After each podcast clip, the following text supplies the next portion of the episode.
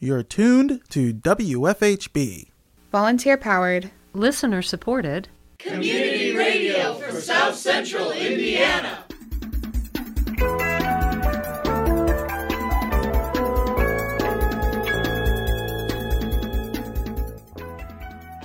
Good afternoon. Reporting for WFHB, this is Benedict Jones. And I'm Noelle Herhusky Schneider. This is the WFHB local news for Wednesday, October 5th, 2022. Later in the program, WFHB correspondent Kay Weinberg reports on the Deep May Technology Bootcamp in Paoli, Indiana. More in today's feature report. Also coming up in the next half hour, Hard Zell on Better Beware, your weekly consumer watchdog segment on WFHB, hosted and produced by Richard Fish. More following today's feature, but first, your local headlines.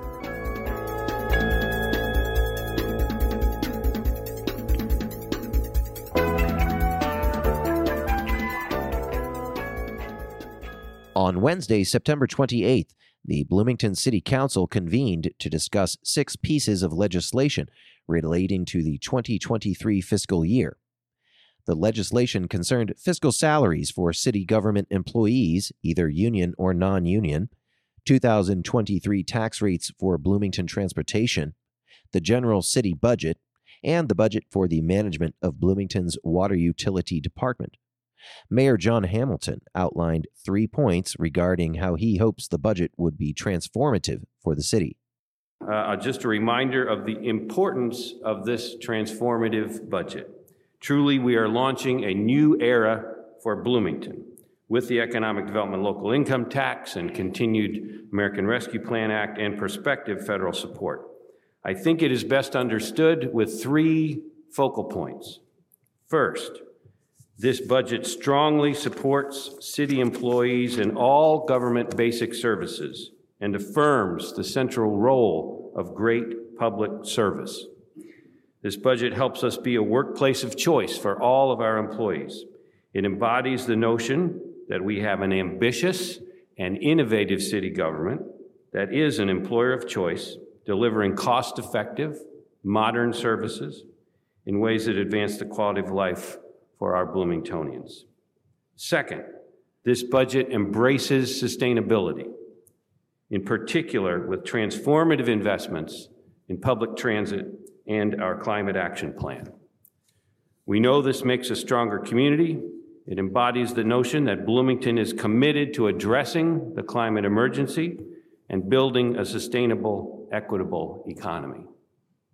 And third, this budget embraces inclusion and justice, being a city that welcomes all and works for all, embodying the notion that we are committed to being a safe, just, and inclusive community where everyone belongs and can thrive with good jobs, affordable housing, and inspiring arts and public places.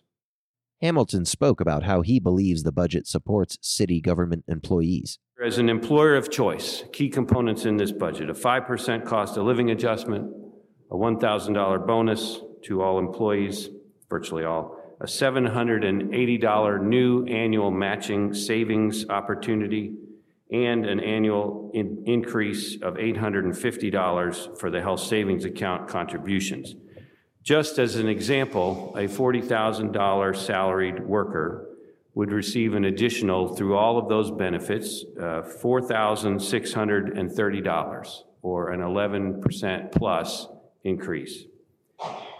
A $70,000 worker, uh, through combination of all four of those components, would get 6130, nearly 9% increase in compensation. We're also continuing to explore tuition supports and other kinds of uh, additional support, as well as a $600 payment for vaccination uh, a new health clinic we plan to open next year for all of our employees.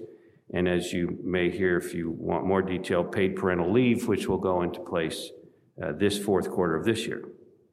Council member Dave Rollo brought up the city's current inflation rate and asked Mayor Hamilton about how the proposed budget would affect the paychecks of Bloomington public sector employees who are members of the American Federation of State, County, and Municipal Employees Union. This is uh, reflective of my uh, question back during our initial budget hearings, and that is that you know we're entering our 28th month of high inflation, seven, eight, perhaps nine percent. It's likely to in, uh, continue in the coming year, um, and employees uh, of the city, including many here tonight, AFSCME employees, are affected by this in their food purchasing and their fuel purchasing and their cost of utilities and so forth. So my question is, why do, why do we not increase base pay commensurate with inflation? Why, you know, this is where it's hitting people in their pocketbook. Uh, they're not able to keep up. So could you explain why uh, we're not doing that? And could you also give us an idea of where the negotiations are with the AFSCME employees and whether they will enjoy the same uh, cost of living increases as uh, other city employees. Mayor Hamilton provided an update on ongoing negotiations with the unionized city employees and expressed confidence in the legislation. As to the second question, first, um, I, I, the negotiations are going um, energetically and uh, continue. Uh, we won't, of course, go into details about those negotiations right here, uh, but happy to report that the discussions continue and I think they're productive. And uh, I, while I'm not in the room, I know you have some people here who are in the room who you can who can uh, affirm that. Um, on the first question, uh, I am very proud. This is the highest increase I've ever seen in a city budget. And as I indicated, the package of increases that we're uh, proposing in this budget for example, for a $40,000 employee, uh, amount to an 11% uh, increase. For a $70,000 employee, about a 9% increase, not quite. Uh, I think they're very ambitious. Uh, they're only possible because we have the EDLIT, uh, which has been critical. And I think we've tried to assemble a package of a very responsible uh, reflection of what is true for all of us in this city uh, of, of serious inflation pressure. And we think it's a good package uh, and urge you to support it. Rollo expressed doubt over whether or not the mayor had answered his question regarding the base pay of unionized workers. Rollo then asked the mayor about the ongoing issue of retention of Bloomington police officers. I'm not sure that addresses my question of base pay. Um, but in any case, perhaps I'll ask again later. Um, my other question is about so I note that um, our recruitment and retention of police officers is still uh, problematic. And I'm concerned about that. I'm concerned about crime in the city and their ability uh, to respond um, uh, given their numbers and their overwork. Um, so I'm, I'm wondering about ways in which we could be competitive with other cities. Some cities allow their police officers to keep their squad cars. Is this something that you would be willing to do? That specific question, we do we do allow police uh, officers who live in the city to have their squad cars, as well as those who are outside the city who are uh, part of particular uh, appropriate needs. Okay, um, so I, I guess my question is: outside the city, you're willing to keep allow police officers to? We allow police officers who are part of certain programs, uh, CERT team, et cetera, and other uh, programs to have cars we are sensitive to that issue. But the general question, I completely affirm that we are continuing to work very hard to uh, offer the police department uh, all the support and the police officers the support. Uh, new, uh, current, and prospective police officers. Um, for example, as you probably know, the budget includes nine new uh, positions in public safety, including a recruiter to help us with that. We have housing incentives and some of those are, I think, are, are just getting underway in terms of impact, but there's no doubt that it's a difficult environment uh, to hire police officers here in Indiana and across the country. And we're continuing to work on that, uh, including by identifying ways to respond to public safety needs uh, in, a, in a little bit broader lens uh, as beyond just sworn officers. Uh, because every time we're able to respond to a call, Without a sworn police officer, that's in effect helping us build the capacity to respond to those calls that are most essential. The council then moved into discussion regarding an ordinance fixing the salaries of officers of the police and fire departments for the city of Bloomington 2023. Human Resources Director for the city, Caroline Shaw, presented the legislation and explained the recent changes. Ordinance 2225 outlines the salaries for officers of the, officers of the police and fire departments. The ordinance also includes unit compensation for longevity, education, certification, training, and other qualifications defined by and provided for in the respective bar- collective bargaining agreements. I will be highlighting changes in the 22 ordinance now for you. And in the fire department, salaries for fire captains, chauffeurs, and firefighters first class are listed according to the salaries outlined in the contract with the city of, between the city of Bloomington and the Bloomington Metropolitan Firefighters Local 586 and they represent a 2% increase. Other fire personnel receive a 5% increase. The Assistant Deputy Chief of Administration and Planning is receiving a title change in 2023. The title change is Assistant Chief, and this will better reflect the duties of this position. An additional Deputy Fire Marshal, grade 7, is added and is necessary to curb false alarms and complete inspections. The fiscal impact of that change is about $85,000. Like non-union and AFSCME employees, eligible fire personnel will receive an additional $1,000, which will be distributed in two $500 payments in 2023. And with regard to the police department, salaries for officers first class and senior police officers are set in accordance with the negotiations between the city and the Fraternal Order Police Lodge 88. And you recently ratified this agreement in May of this year, as you will recall. This represents a 12.67% increase for senior police officers and a 13.1% increase for our officers first class. Supervisory sergeants will receive an increase of 12.67%, and the other police personnel lists will receive the 5% pay increase. The contribution to a police officer's public employees retirement fund has increased from 4% as an officer first class salary, salary plus $2,500 to 4% for an officer first class salary plus $5,000. Compensation for longevity has also increased from $125 for every year of employment to $200 for every year, up to $5,000. Eligible police officers no longer receive contractual overtime, as agreed upon in the collective, recent collective bargaining. Work outside of their shift is considered off-duty pay, but not considered holdover. We'll, we will be they will be compensated a minimum of two hours at the regular rate of pay unless overtime is warranted. The clothing allotment has decreased from $1,600 to $500 in 2023, and certain police personnel are eligible to receive an additional $1,000, which will be distributed in the two $500 payments. The quarterly retention bonuses that our officers received this previous, this current year have been built into the base salary for 2023. And the COVID-19 $500 recognition payment is no one's receiving that in 2023 but we're doing some other compensation, as you know. And finally, the language has been changed in section 1C and 2D to clarify that, with the exception of salaries for supervisory sergeants, those salaries are not set in either contract, will be increased in accordance with the percentage increase for salaries of our non-union employees. And this increase is 5%. Supervisory, supervisory sergeant pay will increase by the same percentage as the police, as senior police officers. Councilmember Isabel Piedmont Smith asked for clarification regarding the change in payment for police overtime salaries. Shaw responded.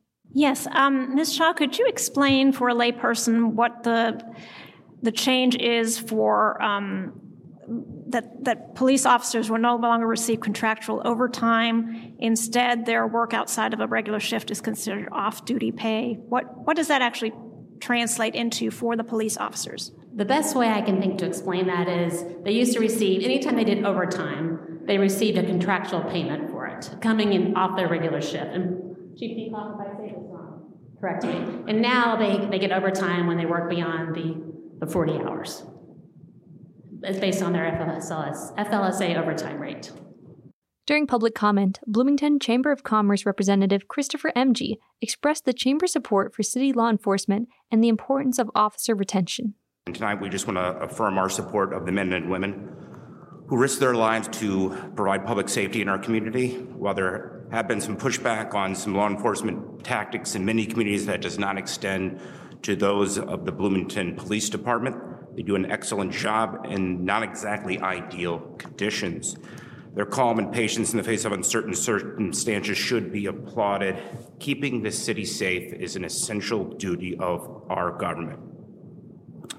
To do that, you need to be able to attract and retain the same resolute public servants we have in the police and fire departments today. Just recently, I had a visit from the Bloomington Fire Department, and their uh, resolute, their easiness to answer my questions should be recognized. I thank you for your time tonight, and I appreciate it.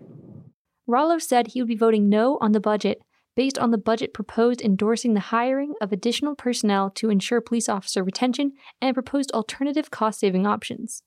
Councilmember Susan Sandberg agreed with Councilmember Rollo's concerns and announced she would be abstaining from the vote. Thank you. I tend to agree with Councilmember Rollo with respect to this budget. I think we've made some steps.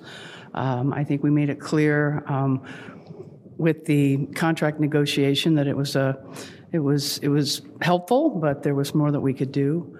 Uh, my, one of the questions that I asked of HR was to collect data about staff turnovers um, in departments, and of course, in looking at the records that were provided from 2019, 2020, 2021, 2022. Uh, when it comes to the police department, we have lost 31 uh, as of the last count of this year. And it seems to me that uh, recruiting and retention need to be um, looked at with uh, a lot more scrutiny and with a lot more incentives and a lot more uh, assistance. So this evening, I'm going to abstain from this vote. Um, but um, I'm, I'm hopeful that in the future we can do a better job of making sure we keep our police officers and our fire department as well are having some losses. I see we have 14 losses this year. So thank you. According to state law, the budget will need to be finalized by the end of October. The Bloomington City Council will meet for an adoption of the budget in a special session on October 12th.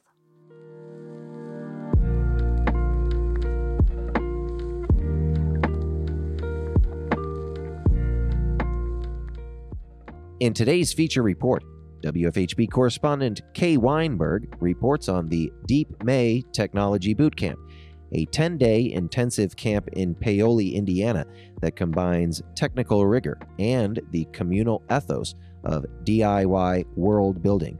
We turn to Kay Weinberg for more info.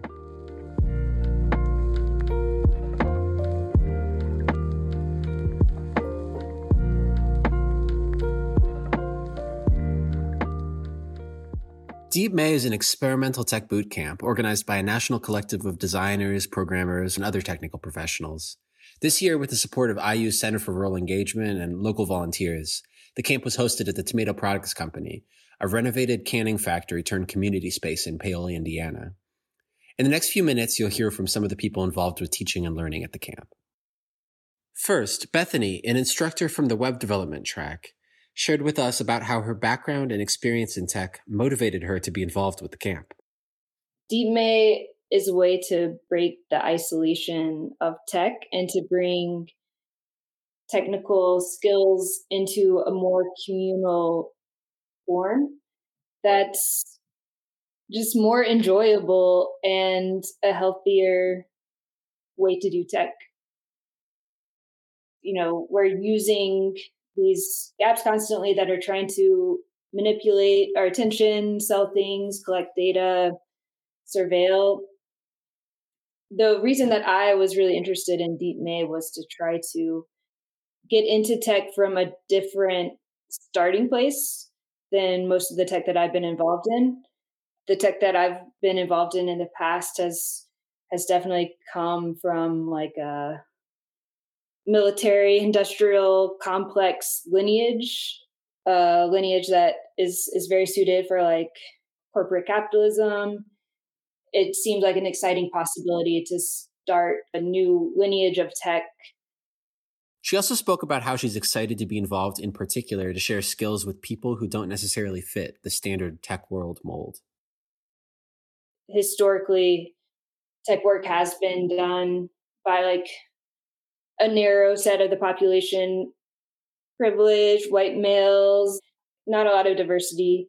And when people are brought into tech there's these funnels that kind of push people into using tech for working in finance working for defense contractors working for advertisement firms so among people who had experience in tech the thought was how can we distribute these skills to people who can use tech for helping people organize and distribute goods, doing real projects that help communities. Finally, Bethany described the camp's open ended teaching model and its exciting results. I was really proud of all of the students and all of the work that they put in. Part of Deep May is trying to create the infrastructure for people to show up and bring their interest and provide some support and not really impose too much of you need to learn this certain technology and go in this order and have this exact thing at the end of the camp. So it was like very open ended. And so at the end of the camp, seeing all of the different projects that came out of it and um, all of, yeah, all of the different things that people were able to get from this was really affirming to the model. Um, and it was surprising to me, is is shocking that it worked for people, and and that largely has to do with the motivation that people came in with. People's initiatives really drove what the end product would be, and so as instructors, we had no idea what what the end results would be. So I was very surprised and and um, impressed. Professor Hamid Ekbia of Indiana University presented and led discussions throughout the course of the week on the philosophy and ethics of technology. He spoke to us about the exciting energy present at the camp. I was deeply inspired by, by the commitment of these people, both instructors and organizers, but also students to learn. There were sessions that went all the way to the midnight, after midnight, you know, following on a long day of, of classes and workshops and such. So that was inspiring, uh, but but also the spirit of uh, cooperation, mutual support. That was uh, very unique and uh, equally inspiring for me. Andy Gerber is a Paoli local who co-runs the tomato products company Community Space with his partner Kara. Together, they hosted the Deep May Camp, Andy spoke first about his impressions of many students' ethical approach to technology.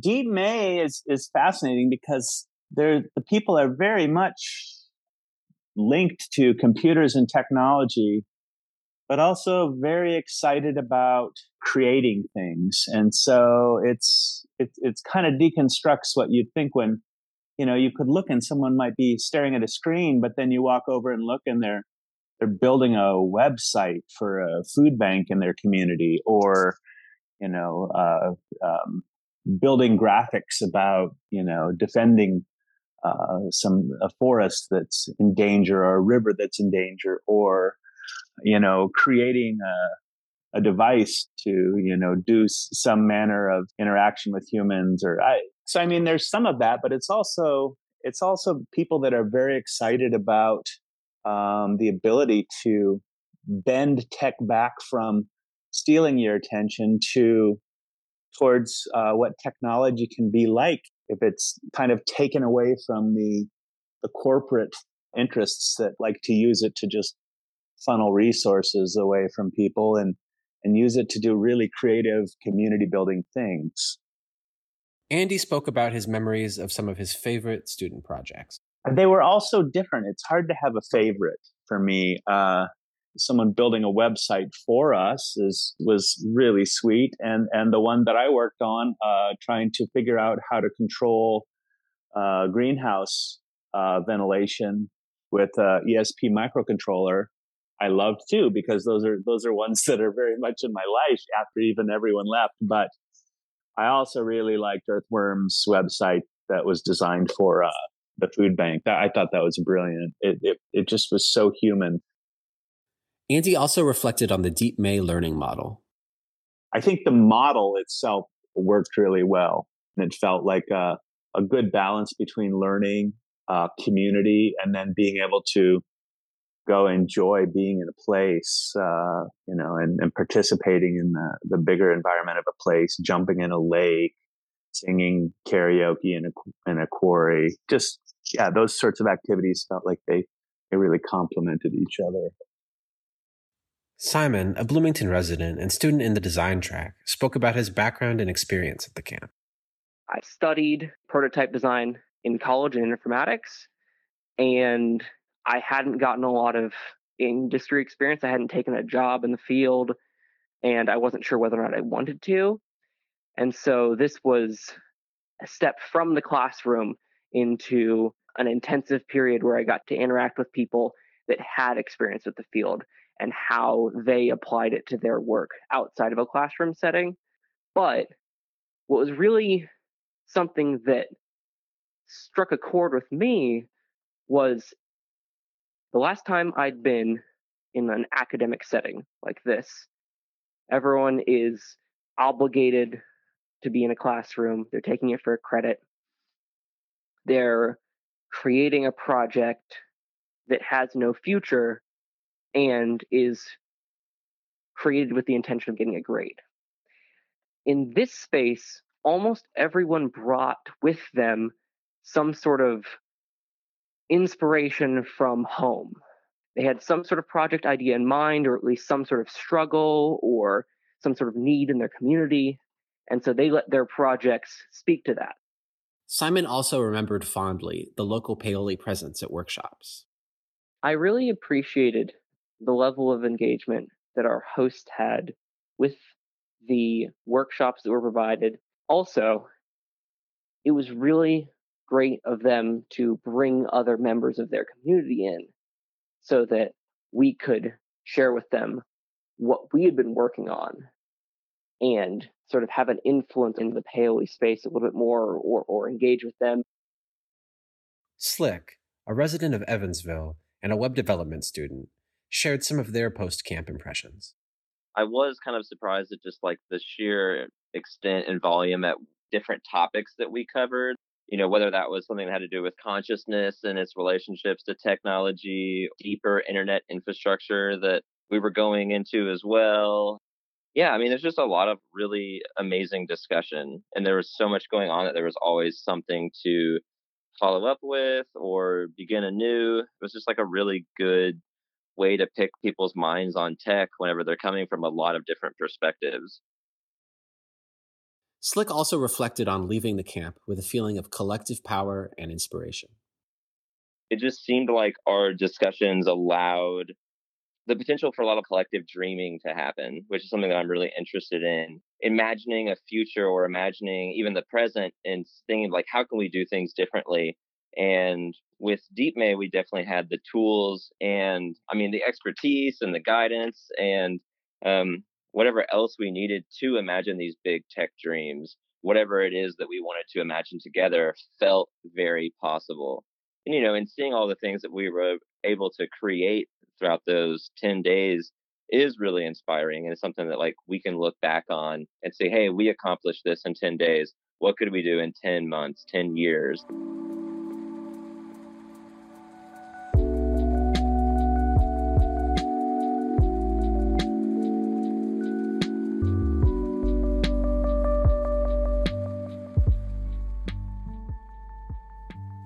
Up next, Hard Zell on Better Beware, your weekly consumer watchdog segment on WFHB. We turn to host and producer Richard Fish for more.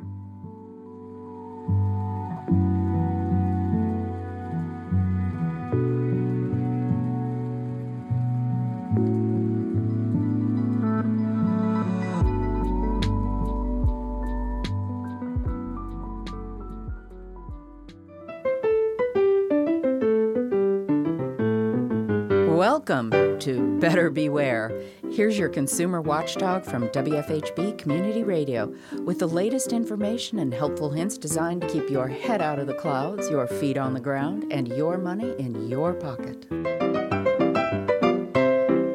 Zelle, Z E L L E. Have you heard of it? Have you used it? Zelle is a relatively new way to send cash electronically, called a peer to peer payment service. Money disappears from one bank account and appears in another bank account somewhere else in the world. It's only been around since 2017 and competes with services like PayPal, Venmo, and the Cash app. You can use Zelle to send money to anyone using their email or phone number, and it's become quite popular. Zelle is owned by a group of banks and operated by a company called, for some reason, Early Warning Services. Early Warning Services has said that Zelle handled over $500 billion in 2021 and has previously claimed that 99.9% of Zelle transactions went through without any problems. But they haven't said that recently. A congressional investigation has now turned up some disturbing numbers. During 2021 and the first half of 2022, data from only four banks, out of many more, contained almost 193,000 cases of money being moved by Zelle where customers complained they had been the victims of fraud. Banks refunded the money in only 3,500 of those cases. Even more disturbing, the Electronic Funds Transfer Act, federal law, requires banks to reimburse customers if money is removed from their account without their authorization. And, in the data found by the congressional investigation, that happened less than half the time. Let's be clear about the difference here. When someone is being swindled and uses Zelle to send a payment to a con artist, that's an authorized transfer. But when the fraudster gets hold of your bank information and just uses Zelle to reach into your account and grab some money, that's legally a fraud, and in practical terms, it's exactly like bank robbery, an unauthorized transfer. So, in the cases the congressional investigation looked at, despite a clear federal law, some 53% of the victims were out of luck. One thing that's very clear scammers have been using Zelle more and more to rip people off. Electronic funds transfer can be very convenient and very useful when you're sending money to a family member or a friend. But if you're sending money to someone else, someone you've never met in person, or some company you've never done business with, beware. Paying by check takes longer but leaves a clear paper trail, and paying by credit card gives you the right to dispute the payment later. Some major payment services, like Heartland Payment Systems, have had their data stolen by hackers, and financial systems of all kinds are favorite targets for data thieves. The bigger, the juicier. Who knows which company's data security will be broken next? So if you can't avoid using electronic funds transfer with a strange person or company, you'd better keep a very sharp eye on your bank account. I'm Richard Fish for WFHB News and Public Affairs. Better Beware comes to you from WFHB Bloomington, Indiana. Find all our episodes at WFHB.org. If you can help put the kibosh on a con, email beware at WFHB.org. Remember, Swindlers never give a sucker an even break.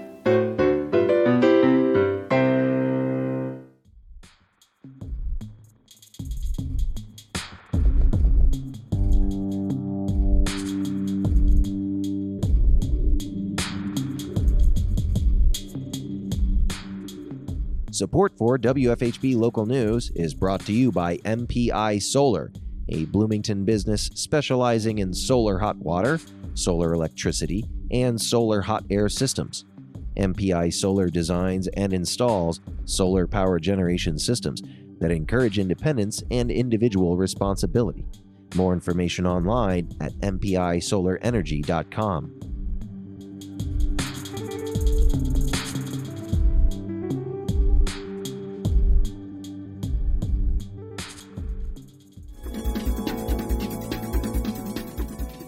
You've been listening to the WFHB local news.